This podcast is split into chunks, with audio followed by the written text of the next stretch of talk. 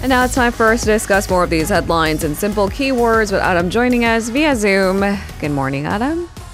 Good morning, Alina. Hope you've recovered well from Liberation Day, the one day holiday.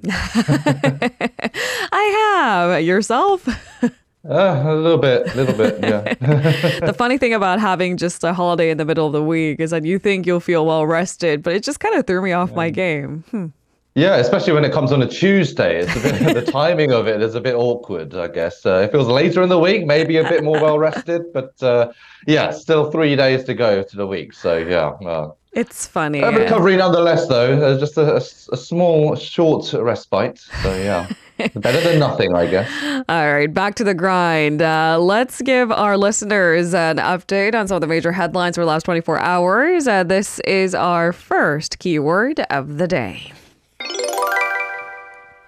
Partners. So President Yoon has extended another olive branch to Japan in his Liberation Day speech, saying Japan is a partner sharing common values because it's an annual, uh, annual, excuse me, Liberation Day, a holiday that marks the end of Japan's decades-long colonial rule. Uh, what was President Yoon's message? That seems to be not just divisive, but doubling down on his agenda. Can you run us through what the president had to say? Yeah, it kind of differs a little bit from what previous presidents mm. usually say on these Liberation Day speeches. Uh, previous presidents usually stress uh, the democracy of uh, South Korea, the kind of the history and the uh, making of the Republic of Korea. Sure. But uh, this time around, President Yoon has put more emphasis on ties with Japan and the US uh, as well. And he vowed to strengthen security ties with Japan. And he said the Upcoming trilateral summits, including the US, would also set a new milestone for their cooperation. And he said the importance of Seoul, Washington, Tokyo security cooperation is growing on the Korean Peninsula and in the region. And he said that as partners cooperating in security and the economy, Korea and Japan can contribute to peace and security across the world, not just in the region. And he also stressed that in order to block North Korea's threats, South Korea, the US, and Japan must closely cooperate on reconnaissance assets, as well as share North Korea's nuclear weapons and missiles data in real time.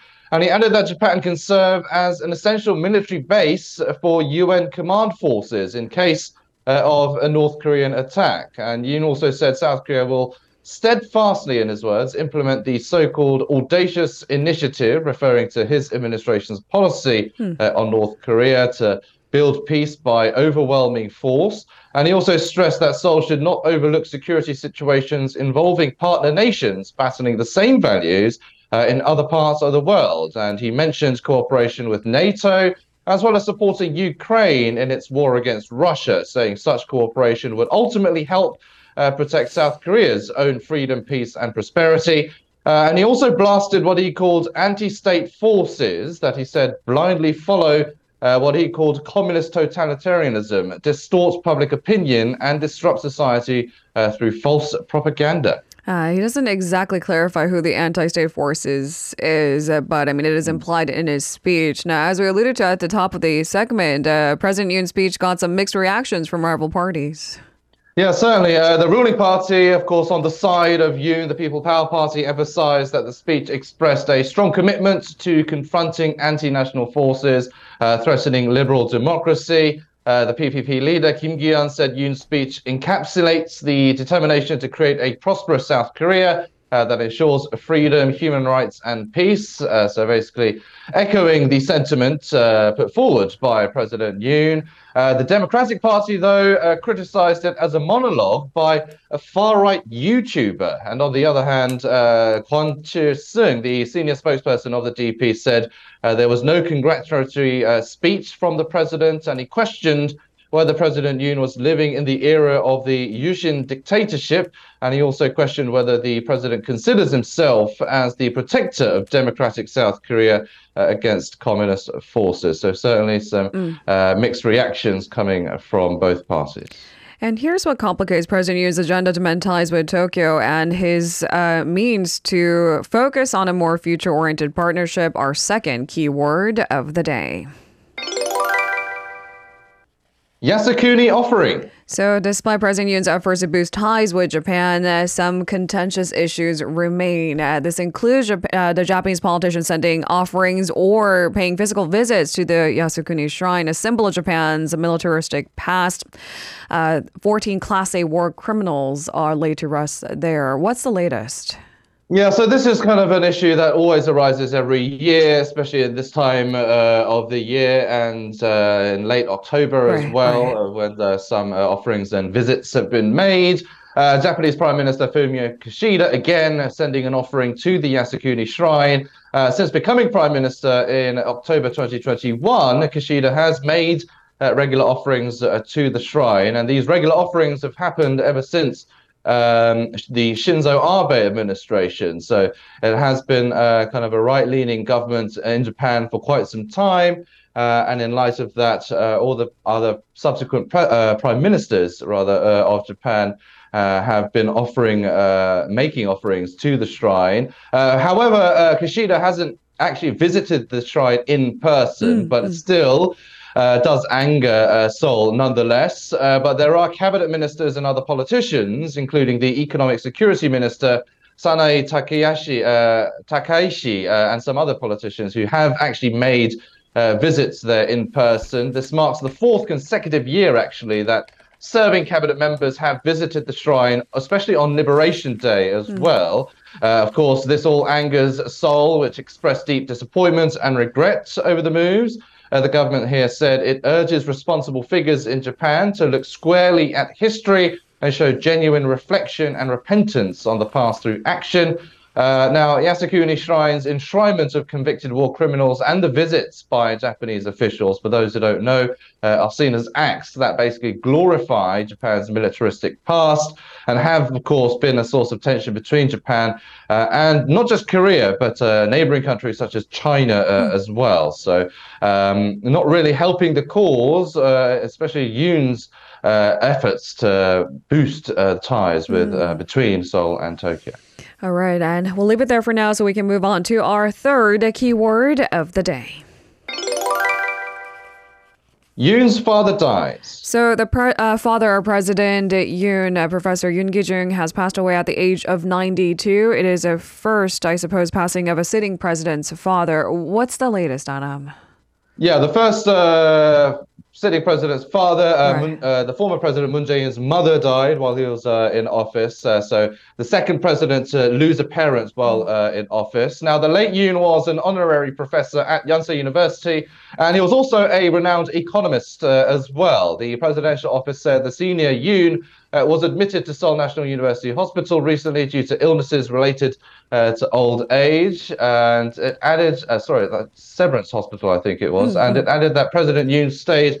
Uh, by his father's side during his last moments after uh, rushing to the hospital following the Liberation Day ceremony. A memorial altar has been set up uh, at Severance Hospital for a three day memorial service through Thursday. Uh, the president decided to hold the funeral for family members only to avoid uh, a vacuum in state affairs. Because, of course, if all cabinet members uh, and Yoon's aides attend uh, the funeral, then, of course, that does leave a vacuum in the presidential office. Uh, but the family decided to accept a minimum number of callers, though, as the senior Yoon had been uh, long in the academia uh, space, and his former colleagues and students also expressed their willingness to pay tribute to him.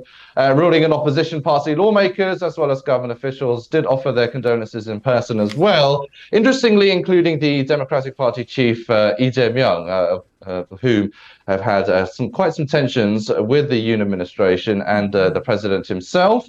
Uh, the former president Lee Myung-bak also went to pay uh, his uh, respects as well. Um, ex-president Moon Jae-in sent a wreath and expressed his condolences in a phone call to Yoon's chief of staff, so not a direct expression of condolences, but um, some wreath sent to pay his respects nonetheless. Mm. And with that, we move on to our fourth keyword of the day. historic summit. So, despite the, uh, of course, impending funeral for President Yoon's father, it seems that uh, the trilat- upcoming trilateral summit will happen as scheduled. And Secretary of State Anthony Blinken of the United States says his summit to be held this week with South Korea and Japan will make a new era of their trilateral cooperation. What else did he have to say? Yeah, he said the upcoming summit uh, will help strengthen their joint efforts to promote peace and stability not only in the region but around the world. And he also noted that the countries will likely hold regular meetings uh, down the road. And he was speaking to reporters after virtual talks with his Korean and Japanese counterparts to prepare uh, for Friday's summit. And he noted that the summit comes at a moment when the world is being tested by geopolitical competition, uh, by climate crisis, uh, uh, Russia's war of aggression against Ukraine, and by nuclear provocations as well. And he noted the summit will be the first ever standalone trilateral summit of the countries. And he noted that the Trilateral Summit will cover a wide range of issues such as the economy, security, uh, emerging technologies, as well as greater people to people exchanges. Now, when asked about possible damage to Seoul Tokyo relations due to Japan's plan to release this uh, treated water from the Fukushima nuclear power plant, uh, Blinken reaffirmed US support for the Japanese plan. Uh, on the proposed release of Iranian assets uh, that are currently frozen in South Korean banks, he insisted the money will only be used for humanitarian purposes under full US visibility. Uh, and he, meanwhile, also offered condolences to President Yoon for the loss uh, of his father. All right, so for now, it seems that the trilateral summit will happen as scheduled. If anything changes, we'll let our listeners know. My goodness, this morning I cannot speak. If I can create sentences, it would be nice. All right. It is a day after a one day holiday, so understandable. that is not a thing, but thank you. On to our final keyword of the day. Mounting debt. So, in a worrying trend, the number of people applying for debt restructuring is skyrocketing as they struggle to repay loans. Can you tell us the details? Yeah, so uh, with persistently high interest rates as well as a delayed economic recovery, concerns are rising about the increasing default rates uh, among borrowers, even the delinquency rates of diligent borrowers who have been, you know, consistently repaying their debts is also rising sharply, indicating a worsening situation of being trapped in debt. Now, according to data submitted to the Parliamentary Affairs Committee, uh, the number of debt restructuring applications reached just under uh, 92,000 as of the end of June. Now, within just half a year, the number of debt restructuring applications has approached 70% of last year's total applicants. Now, debt restructuring uh, is a system basically that extends repayment periods, adjusts interest rates, and reduces debt for borrowers uh, struggling to repay loans due to financial difficulties. It is characterized um, into swift debt restructuring, pre workout, and individual workout based on the uh, duration of delinqu- de- uh, delinquency. Particularly, there has been a surge in you know, uh, swift debt restructuring, where borrowers who are currently repaying their loans on time but are at risk of delinquency or have less than a month of delinquency are granted uh, deferred repayments or extended repayment periods.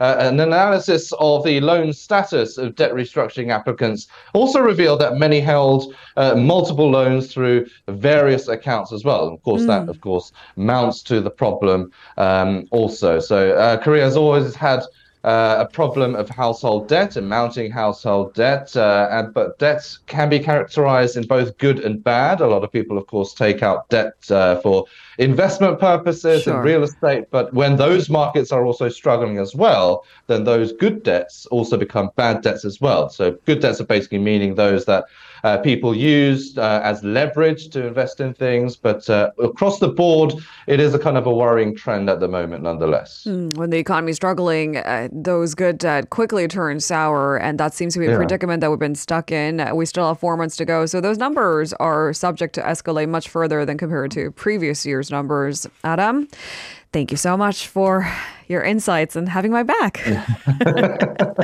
Always welcome. See you tomorrow. See you tomorrow. Have a safe day. If you're listening to our program using the podcast service, just a reminder that we do go live Monday through Friday, 7 a.m. Korea Standard Time. So tune in and help us make the show more informative by giving us your input. See you bright and early on Good Morning Seoul.